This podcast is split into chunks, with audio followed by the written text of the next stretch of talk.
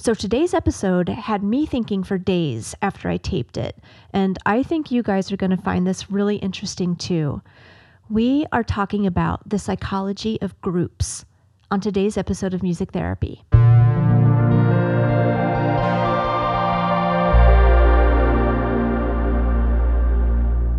Hey, everybody, welcome to Music Therapy. I'm Jessica Risker. I'm a musician based here in Chicago, Illinois, and I am also a licensed clinical professional counselor. Music Therapy is an existential podcast for musicians and music fans. We get into all kinds of stuff what it's like to be an artist, mental health, psychology, music careers, and today we're going to talk about group psychology. Before we get to that, please visit musictherapypodcast.com for previous episodes and upcoming events. And please leave us a review on Apple Podcasts or give us a rating on Spotify Podcasts. They've got a new rating thing on there. And uh, just click some stars. That helps us out a lot. Either way, we very much appreciate that. So let's get to the episode. So, as a therapist and somebody obviously very interested in psychology, I have always found group psychology really fascinating humans are groupy beings, whether we like that or not. Being social is just the way that humans are built. And I think that we can all pretty easily think of examples where groups have done amazing things and plenty of examples where groups have done terrible and awful things. Why is that? What happens to people when they're part of a group? Whether it's your band, your family, your artist community, your country, whatever groups you're part of, how are they impacting you? And are these groups operating in a healthy way or are these groups kind of heading towards a more dysfunctional way of operating? I wanted to learn more about this, so I reached out to author and science journalist Michael Bond. Michael has written for the New York Times, BBC Future, lots of other publications. He was a senior editor at New Scientist for several years, and he has written several books on human behavior. The book of his that first caught my attention is called The Power of Others Peer Pressure, Groupthink, and How the People Around Us Shape Everything We Do. This book is a great, very fascinating read. And he also has a brand new book coming out. This was a happy coincidence that this was being released um, right around when we taped this. Uh, the new book is called Fans A Journey into the Psychology of Belonging. And I was lucky enough to get a copy of this book. Um, and it is also so interesting and excellent. I'll put links to both of these books in the session notes so you guys can check them out as well. Michael and I talk about both of these books today. We really dig into the psychology of groups. There's just so much that's interesting about this. And for a bonus, Michael is also a musician. He makes music under the name Pretty Horse, and we're going to hear a couple of his tracks uh, scattered in today's episode as well. I really think you guys are going to like this episode. There's a lot to learn, there's a lot to think about. Here is my conversation on the psychology of groups with author Michael Bond.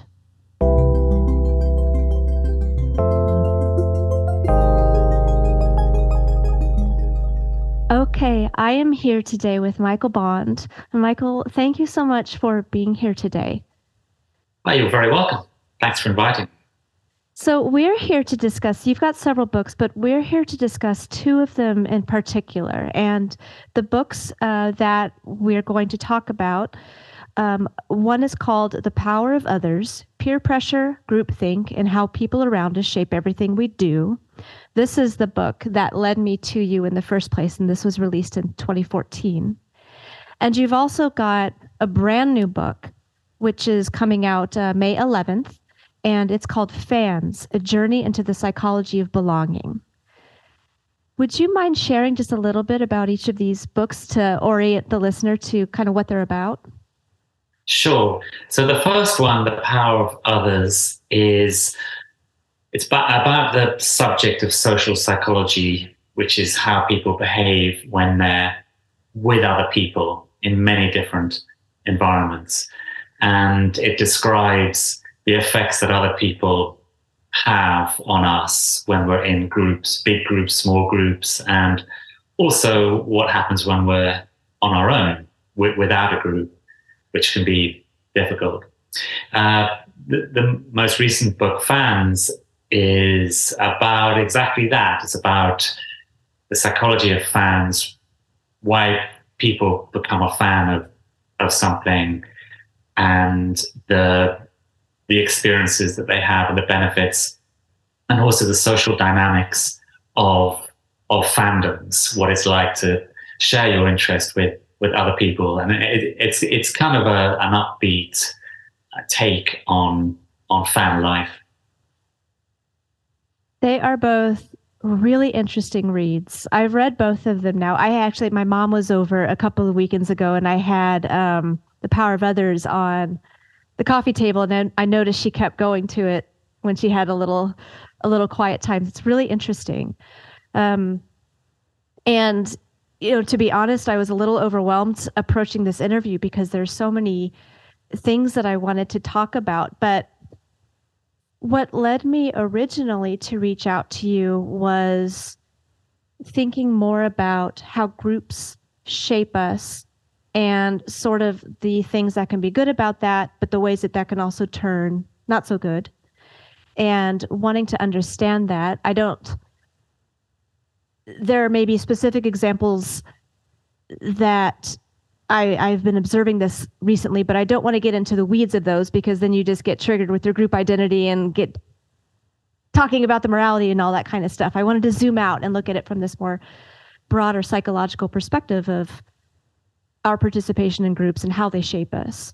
And so I thought first maybe we could establish just some some general facts here. And, and one is that, like, whether we mean to or not, we are kind of wired to be. Uh, you use the word groupish, I think sometimes. We're we're group oriented beings. For sure. Um, I mean, the the impulse to be part of a, a group it, it, it's probably one, one of the most ancient uh, human traits, uh, even pre-human, in, in fact, in, in, in our earliest ancestors. That desire to be with other people, it, it, it shapes everything we do. Everyone wants to be in a group. And that probably came from the environment in which we evolved, where that was quite a dangerous place if you were on, on your own. Not, not, not many humans around, a lot of dangerous predators, and being out by yourself in that kind of a environment would have probably been fatal. So we've inherited that.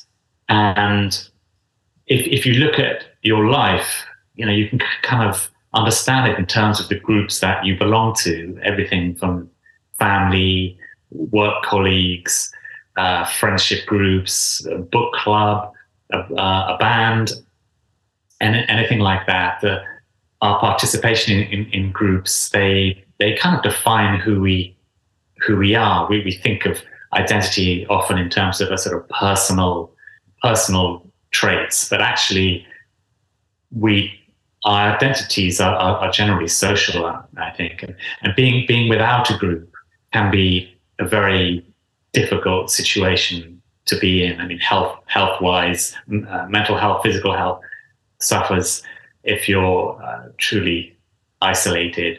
So, but as as you say, being in a group, it feels great being in a, being in a group. Um, it's it gives us meaning, purpose, but it comes with, or it, it, it can potentially come with some other effects that are not so not so good. An obvious one is that if you're in a group with other people who are like you, then sometimes your group tends to discriminate against other groups. So you have that tension between the in group and, and the out group. And depending on the circumstances, that, that is always a, a threat, I guess. Uh, but then there are difficulties sometimes within within groups. You, you you get people conforming to the same kind of thinking and things like that. So there is a payoff. I want to. I mean, that's part of what um, I want to dig a little bit more deeply into. But one one thing, one place that I think is a good starting point is to dispel a kind of a long held belief about groups, which in your book you point to um, Gustave Le Bon as um, kind of putting forth this theory that people in large groups kind of turn into mindless zombies in a way kind of just well, well can you describe you know what he posited and yeah well he he he was one of many thinkers who encouraged this idea that if people are in, are in a crowd uh, in, a, in a mob um, as it's often called they tend to behave in ways which they don't when they're on their own. And the, the crowd like ways are irrational and you sort of stop thinking sensibly and just go with whatever's happening around you. And th- that view held for a long time, really up to 20 years ago, when social psychologists started to look at the internal dynamics of crowds to find out if that stereotype was was was true. And they discovered that it basically isn't. Um, um, what I mean is that when people are in a crowd, they don't suddenly become irrational, they don't become different people.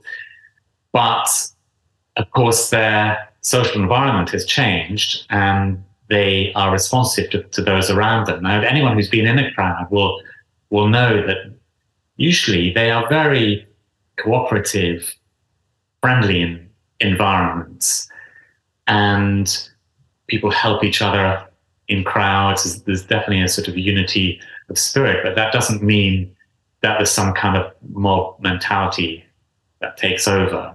What tends to happen is that the crowd, a crowd of people, will respond to what's happening outside of their group in an appropriate way. So, commonly used example is crowds of protesters who are in a situation where the police are trying to contain them or trying to fight them back or, or, or the police become become aggressive towards them and the crowd will often push back against that uh, but that's I think there's nothing mindless or irrational about that. It's it's it's an appropriate response to the situation and it's one that that happens quite quickly because within the crowd people are very cooperative. That's that's the sort of norm of the, mm. the behavior. One of the you know you mentioned the word identity and this word pops up throughout both books really. Um, our identity being shaped or informed. Or you know one of one quote that i pulled out was um, people in crowds define themselves according to who they're with at the time. I thought that was really interesting. The the way our the ways our identities can shift or become attached to the group identity depending on the context. With what you just said, there's something that I need help bridging, which is kind of this idea that groups, people in groups, do not become irrational and, and lose themselves in this way. And yet sometimes groups can become very destructive and do things that have caused really terrible things in the world. And so I'm wondering how does a group, which at times, as you said, can be very unified and very altruistic, but how do they get to this other point where perhaps things go really wrong? Do you have any particular examples in mind that you're that you're thinking of? Or are you thinking of sort of situations of when there's a riot or or more pervasive situations where a population is influenced by a leader? I mean, all those, there are plenty of examples of large groups that have become destructive. Mm-hmm. But that destructive impulse, uh, I think, or certainly according to the research, is not led by the mentality of the people in the group, but more by how they're influenced by what's going on outside of, of the group. So leaders can have profound influences, a, a profound influence on group political leaders mm-hmm. um, who if the group perceives the leader to share their their own identity strongly, then the leader can be very influential and shape that group's behavior. Um, so it, it's not so much, I'm, I'm, not saying that crowds and groups are, are, inherently good. It's just that they're not inherently good or bad. They're influenced very strongly by the context. That's and that's I think what led me to want to explore this more because it feels that we are quite malleable. Would you do you think that that's true after doing your your research and findings? Oh, I, I would really agree with you. Yeah, and I, I think that goes against the common understanding of how we are as people. We often think that we're defined by fixed traits. You know, you talk about someone's character mm-hmm. and their fixed character traits, their personality aspect of their personality, which we perceive are consistent throughout their life and throughout the different situations that they're in. But that's often not not the case. I mean, people you know, very kind people who are often very kind can sometimes behave behave in a in a cruel way if they are provoked or if they're in a certain situation. I think our traits are not particularly fixed and they're they're very influenced by the social situation or the environmental situation that we're in. There's something here from, you know, in this in this concept of identity that we are when we're within a group that's going to shape our identity. And the importance i think in this the way that i'm thinking about it now is as you said sort of the relationship between your own identity your own group identity and what you perceive to be outside of that group. There seems to be sort of natural walls that we build between our groups and other groups.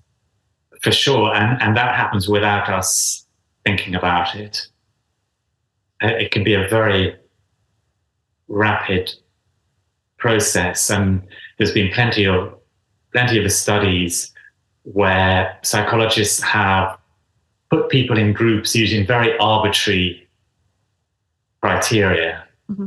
Everyone wearing red is in this group. Everyone, everyone wearing blue is in this group, and just being defined in that way encourages the two groups to behave in some cases quite aggressively towards each other co- competitively. Mm-hmm.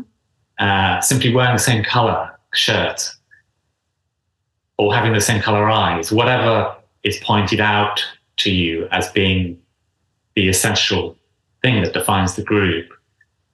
You don't need very much to start thinking of other groups as out groups or you know even enemy groups but that process again, I think, is shaped by by the context. And some in the, in, in the case of these psychological studies, it was it was often encouraged by the researcher, encouraged the groups to behave in a in, in, in a discriminatory way towards the other group. Mm-hmm.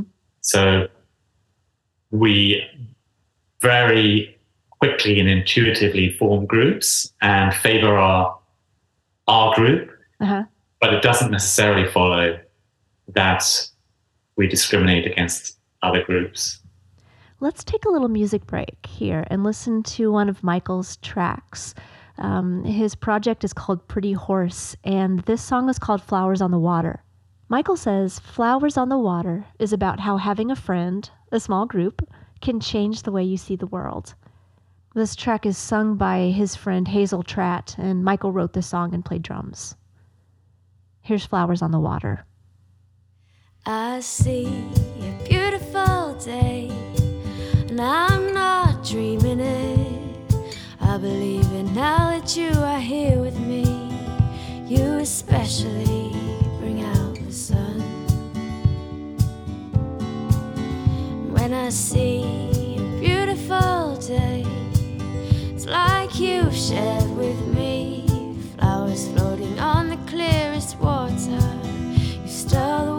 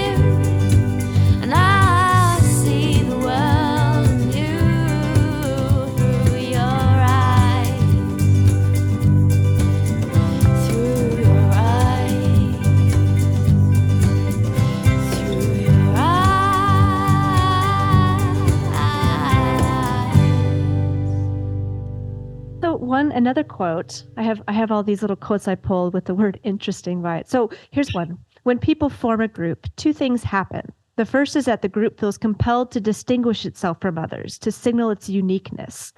So that's kind of along the lines of maybe what you're talking about. We all wear a red shirt. Or right. we have some kind of a or a ritual or a worldview, a political party. For sure. I mean, it can be a, a flag. Um, a mascot, uh, anything to distinguish our group from others. Yeah. And then the second thing is the pursuit of status. Everyone wants their group to be as successful or as prestigious as possible and tries to make it so. I think that's the sort of that's the basic premise that drives psychology of, of groups, but these are the effects that you observe when when when you're in a a group. Mm-hmm you want the group, your group, to do to do well, and but how that plays out, I I, I think is uh, very dependent on the, on the conditions.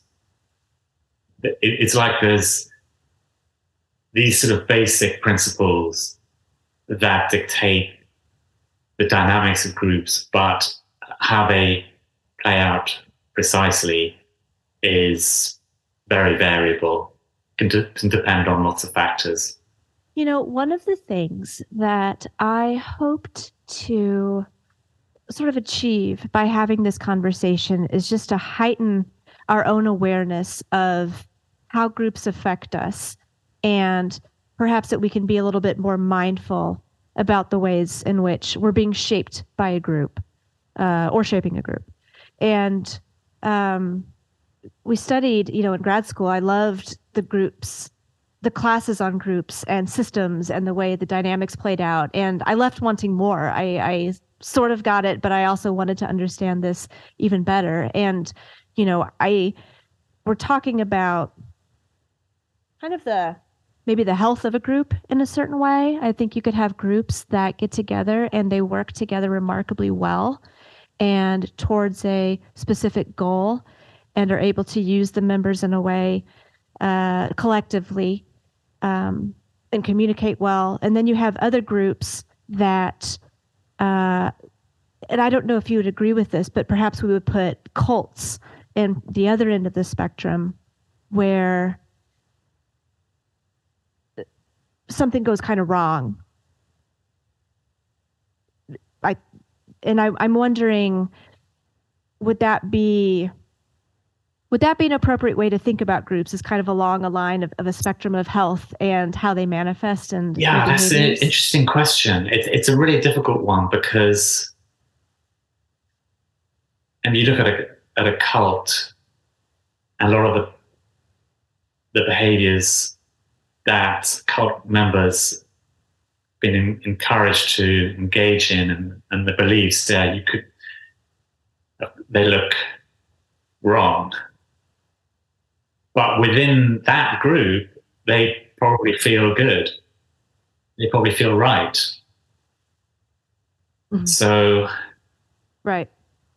it's definitely true i think that healthy group behavior requires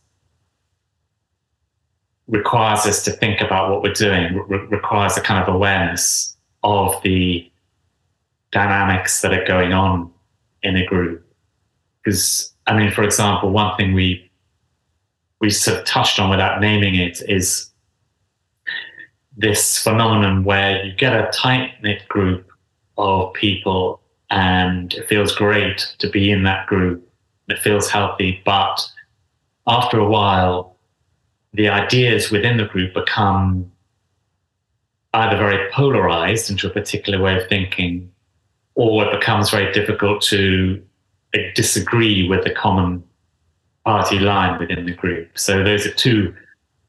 Are you referring? So I wanted to ask you about the word cohesion. Okay, yeah, cohesion. So I was talking about, yeah, in one sense, polarization in a group where thinking becomes very extreme. And the other thing is, is, is groupthink, where it become where the, the cohesion of the group becomes the most important thing in the group. And people are encouraged to conform to whatever the group line is. And that's when it becomes difficult to introduce contradictory ideas and that I think becomes an unhealthy, an unhealthy environment. Um, I mean that that that in the extremis is is what you find in in cults. Cults tend not to allow any straying from the you know the, the party philosophy, but that kind of uh, unhealthy emphasis on cohesion to an unhealthy extent can occur in any group. Yes. There's and I I had bookmarked this. Irving Janis uh, had a termed groupthink, and I'm not going to go through all the symptoms, but there was a few. You you included this in your book, and I'll include this in the the session notes for this conversation on the website. But one is an unquestioned belief in the group's inherent morality. Um, stereotyped views of enemy leaders as too evil to warrant genuine attempts to negotiate uh, a shared illusion of unanimity over judgments that conform to the majority view, and a direct pressure on any member who expresses strong arguments against any of the group's commitments. You know, I, I feel like I feel like we see these, and maybe I'm just looking for them, but it feels like that's out here a lot. I'm wondering. Maybe this is just my corner of Twitter, but I guess I'm wondering if how. I, let me rephrase that what are your thoughts on how social media and the internet, how that has impacted group behavior? That's a really big question, but I don't know if you have any thoughts on on that. Well, just looking at the the research on on this, I think it's amplified an, uh, an effect that or a tendency that was already there and accelerated it so that tendency being we we like to coalesce around views that we that, that are similar to, to our own. We tend we tend to follow people who we agree with and not have so much to do with those we disagree with. Of course, there are plenty of exceptions. You know, some people make a point of of following people whose views they don't share. But generally, as a species, that's that's a a fairly common thing, and it's part of the looking for people in in our group, you know. uh, and social media makes it a lot easier to, or it makes it very easy to do that to find people who who share who share your your views, and it also makes it very easy to criticize views that you disapprove of, and and just to shame people. Um, so yeah, I don't think that's not a very good answer to your to your question, but no, I, I think that that that that tracks with uh, how it feels often. Have, have, have you had any particular experiences that make you have made you think about these group dynamics on social media? Well, um, again, without getting too much in the weeds, um, because it's not about my group affiliation, but more looking at the from a broader perspective. But just for an example, I don't. I read the New York Times every day, and it will often feel like what you imagine the zeitgeist to be feeling, and then you read the comment section of the New York Times, where people can post anonymously, and it will often feel like you know I kind of don't agree with this, but I'm not really comfortable saying this. It feels like there's a lot of that going on. That would be one example. Oh, you mean people are not don't seem comfortable about giving a, an opposing yes view? Yeah, yeah. That's interesting. Uh, I mean, it's. I guess if if you're part of, you think you're part of the zeitgeist or part of a club, you don't you don't want to be thrown out. Right. Uh, being thrown out of the club is the worst thing that can happen. Yes. Can you can you speak to that? So the importance of groups and and what it's like when you have been ostracized. Could you speak to that a little bit? Yeah, the feeling of being ostracized is terrible. I mean, everyone's had that experience at some at some point. Doing doing doing the research for my group on on fans, I spoke to so many young people who had come to a fandom, joined a fandom, having been very isolated at school, not part of of any group at school, lacking a, a, a social circle and feeling socially rejected. And you know, that situation makes you very um, unhappy. And once they found a, a fandom, or at least they they found other people who shared their interest in a particular culture, cultural phenomenon, it literally changed changed their their life. I mean, mm-hmm. the the phrase I heard so often was, "Thank God I found my people." I found my people. You know that that was what a, a lot of young fans said said to me.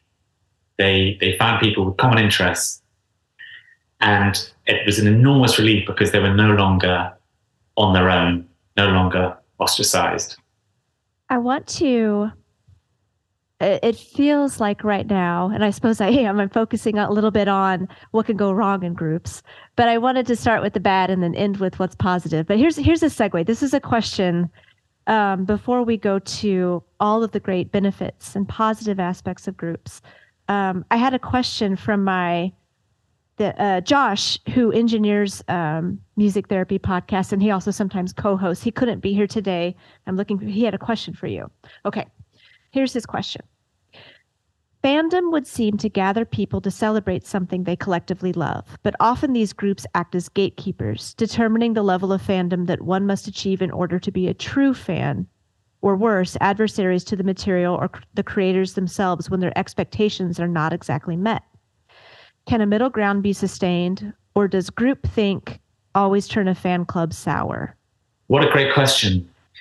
That's absolutely true. Um, fan clubs, any clubs can act as gatekeepers. And that, that's an example of where the conforming tendency in groups comes to, to dominate. You know, this is the line, this is our this is our approach, this is what we like, and um, if if you don't agree, then there's always a threat you're going to be turned out. But some sometimes what happens is that when a fandom gets over a certain size, it, it fragments into into smaller groups. So you get people who don't agree with that, party line, and they start they form their own um, group within a group. That's actually popular, and that that that is a very common tendency across all kinds of groups in political parties, for example.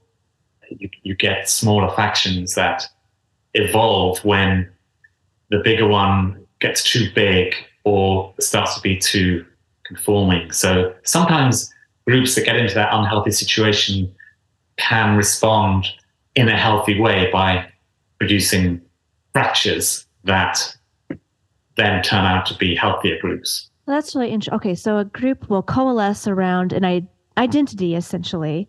And at a certain point, they may reach a rigidity around this identity that other people might disagree with. And so a natural uh, a natural effect of that might be once you have a a tipping point of sorts and enough people they'll they'll faction off and create their own their own group with their own kind of identity yeah i think so what you what you identified in your in, in your question is one of the unhealthy sides of of group life where a certain faction within a group determine mm. what that group should do how they people should behave in it they become the gatekeepers um, and, you know, being in a group is a very natural thing, but there are plenty of ways that group behavior turns out to be not so great. I think we're getting here into kind of which I would I could spend a long time talking about just the different roles that happen within a group and the power that maybe a leader has and how all of that can impact the health of the group and shape the group yeah, the dynamic between leaders and, and groups is is interesting. I mean, it's kind of I'm not totally up to speed on it. I'm, I have to have to confess I haven't studied that particular dynamic. It's almost like a whole another subject. Um, the relationship between leaders and and their followers. Let's listen to another song by Michael. This is called Better Not Lose Her. Michael describes Better Not Lose Her as about hanging on to someone you love. This is also sung by Hazel Tratt. Michael wrote it and played drums. Here's Better Not Lose Her by Pretty Horse. Tell me, won't you tell me why your heart is not sure like it was before? It hurts you that she loves you. Oh, you're all at sea. Is that where you want to be? You better not lose her.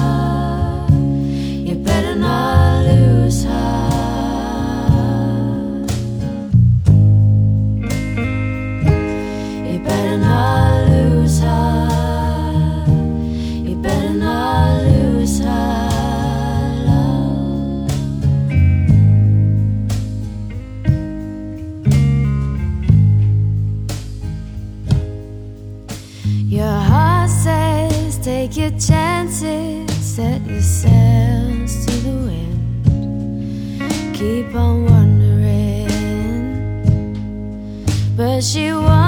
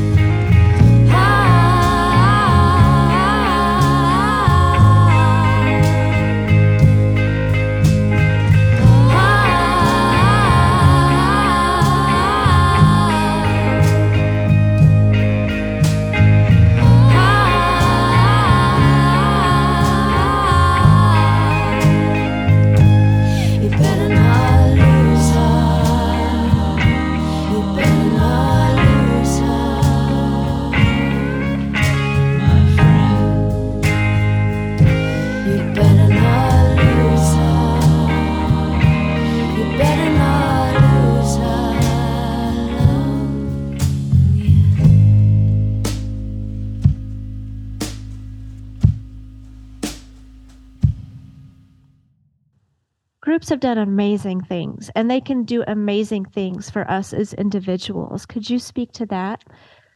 Um, it's well, I mean, yeah, I'd, I'd answer that by saying it's hard to imagine life without the groups that you belong to. To in in in, a, in any field, music, fashion. Um, I think it's if if if someone is if someone declares themselves to be totally independent, I would really question mm-hmm. how independent they they they really are. To give a slightly extreme example, if the people who are kidnapped uh, in obviously a way that they're not expecting to be, and they're held somewhere that they're not familiar with. The people who do best in that situation are the ones who believe that they are part of a group beyond the prison walls, if you like. So if they are part of a, mm.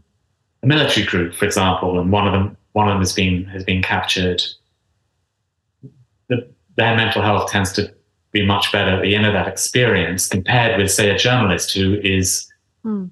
taken without any kind of sense that they're part of a group of people who are rooting for them. I mean, that's slightly extreme, but the effects of being part of a group are, you know, they've been well well documented in in all areas of of life. I know that didn't directly answer your question, but it's a big question. yeah, it's a big question. well, you know, there is a chapter in The Power of Others where you talk about um, some experiences that people might have in the military and really terrible situations and how much that bonds them and connects them. They're sort of forced to create these bonds. Um, they have the shared experience, but also the level of trust that they need with each other just in order to survive and work together creates bonds that you you say can even feel deeper than their family bonds at times when they return back home. Yeah, well, that's how they speak about it. Um, and then when they return back home or, or, or they, they leave the service and they're without that, that close knit group, life can be really, really difficult for them, at least until they find another group, but they probably would never find another group as close as, as close as that. But in terms of how being part of a group in, uh, benefits individuals, just being part of a a sports team, a band. You know, people often produce their best stuff mm-hmm. with uh, with others. Their best performances, their most creative. I mean, not in every case, but very often that is the case. I think with with bands, you see how slippery it becomes. You know, when you've got people who do amazing things working together, and it's almost a cliche how maybe someone gets too big of a head or or something and then it begins to disintegrate and it's it's it speaks i think to well would you would it, it feels like it takes some work to keep a group in a place that feels on the on the more healthy side of a group. Yeah we've all be, been there if you played in a band. Uh, uh, the personalities clash all, all the time and that can be very creative and often with a band, you have to have quite a loose definition of what the group is about. It can't be too conforming, otherwise it just sort of explodes, doesn't it, with the characters. What is the role of communication within within a group and with one group to another group? Well, I think without without communication, within a group, you surrender to those group processes we were talking about, that tendency to conform or to become polarized in your thinking without awareness of those possibilities and um, a discussion of them. The group kind of takes a natural, its natural course, which is not not always not always good. And of course, so if you're talking about between two groups, how, how to diminish that risk of um, antagonism, if you if you communicate between two groups, then I potentially that would diminish the the robustness of those group boundaries. So you would perceive a group that you're communicating with as more like your own, perhaps see common commonalities, and those group boundaries don't seem quite so solid. So it makes it less likely that you discriminate against them or feel prejudice against them. That I'm just, I mean, I'm not a psychologist myself. I'm a writer who specializes, who writes about this subject, and I spend a lot of time with, with the academics. But hmm. so in that case, I'm kind of taking a guess because I haven't actually seen specific studies on that. Gotcha. Um, well, you know, I think this is kind of going back to where we started with Gustave Le Bon, where kind of the takeaway is you can't flatten a group into just mindless mob, but humanizing them. And you gave an example, and I think it might have been on another podcast I listened to recently, where if you have a perhaps a group of protesters and the police that are attempting to maintain peace or something, and you've got you've got sort of a chain of communication from the police to within the group that that can be a much more effective way to keep the reduce the tension there. Yeah, absolutely. I don't know whether that happens um, in in in the states, but in, in in the UK, it's a there's a strong emphasis in certain areas of having police liaison teams who do exactly what you were describing, is to be a, act as a kind of bridge, so that the group of protesters is aware of the intentions of the police and vice versa. So that there isn't a presumption that, for example, that the police are mm. agonistic towards the protesters. It may be that they're just trying to keep them safe. And if that sort of message gets across, then it would have a uh, absolutely a quite dramatic effect on on the behavior of people in the in the group. How do you think um, the COVID era and the threat and the anxiety we felt impacted our groups on, on a maybe a more global scale? Do you think that hardened the boundaries between groups? I don't know. I mean, possibly it seemed that way, but whether those effects are permanent, it's hard to mm. tell. One thing it did was demonstrate to people how much they need other people, mm. especially you know if you ended up people if you ended up isolated without a group, uh, pe- people really suffered because of that and situations. But music is a good good example. Music suffered more than any, or just a, just as much as as anyone else um, in that period because music is very much a, a group thing. I mean, even if you're a solo musician, you know, you need a crowd to interact with. And so music, musicians really felt that absence. But in terms of hardening group boundaries, I'm, I don't know. It's a good question. What do you think?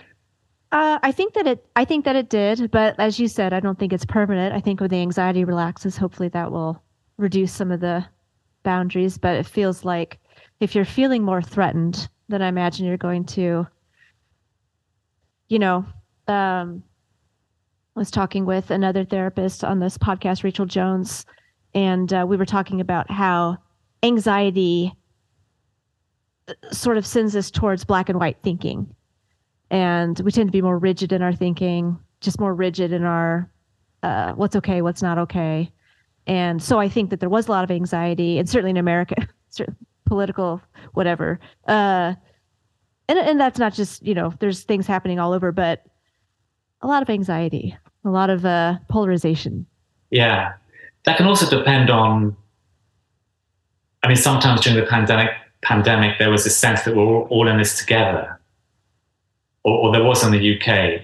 Uh, I don't know. I don't know that that felt like that over I here. mean, we had like people who would come out into the streets and bang their pots and pans or make a noise, you know, in support of the of the uh, National Health Service here at a particular time every week, and that would happen, and you'd hear that noise in the street, and that that's something that just reminded people that we are fighting this together. So there was a lot of anxiety, but there was also, also that sense of being one big group.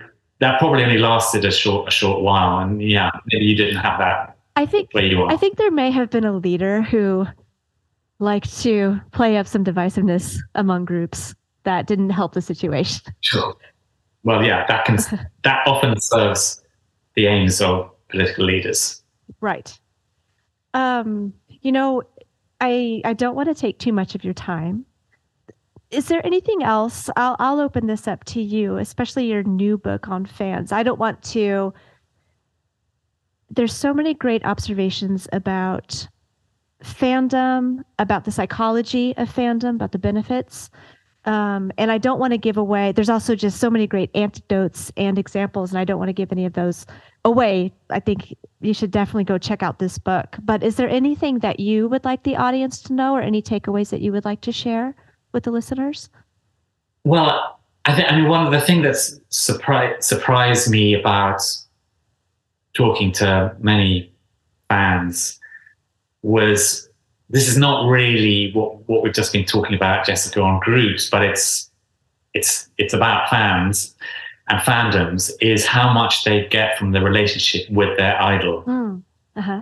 a musician or um, an artist or even a fictional hmm character, you know, as well as the, the social benefit of being part of a group of people who share their interest.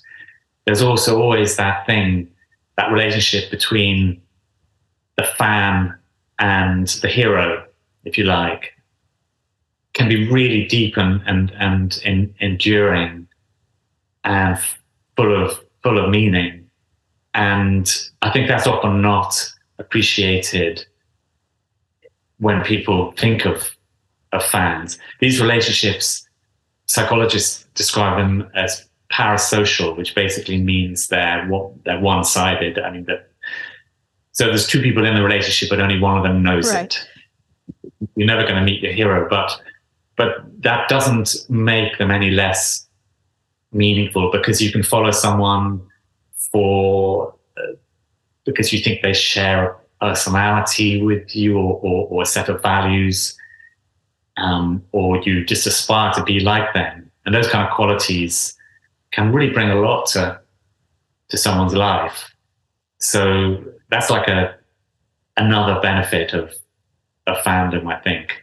It's not just relationship you have with your other fans it's it's relationship you have with your person you follow. Yes, uh, you talked about they might, it might, uh, in addition to what, what everything you said, like it might magnify something that you'd aspire to be or um, that you admire in them. You know, my dad always told me, uh, don't get to know your heroes because you'll probably be disappointed. And there's a there's an aspect that feels important in this relationship of idealization um, of a hero if you're a fan. And I guess I'm coming back to a question around social media where it feels like, you know, more and more you can you can see your favorite musician's living room if they put up an Instagram story of whatever, or maybe they're just sharing quite a bit. Has that changed? And and as you were having these conversations or learning, has that changed fandom at all for people? it's probably made those relationships feel a bit more intimate, depending on what the artist actually shares. But knowing what the inside of their living room looks like would enhance that sense that you know them a bit. They may not know you, but you sort of know them, and maybe you get them.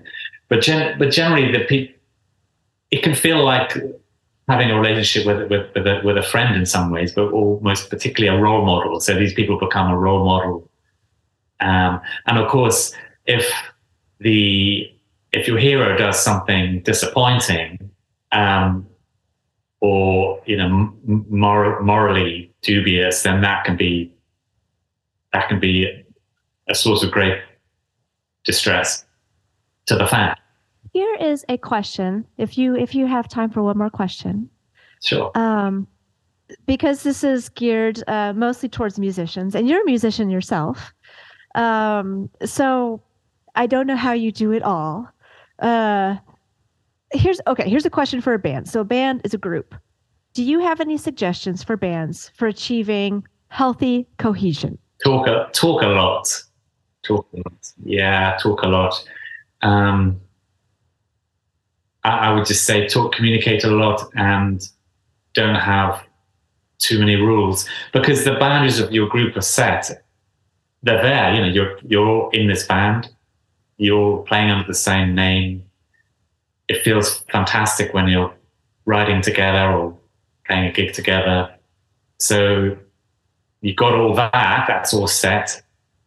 Within that, just keep it flexible. I mean, that's.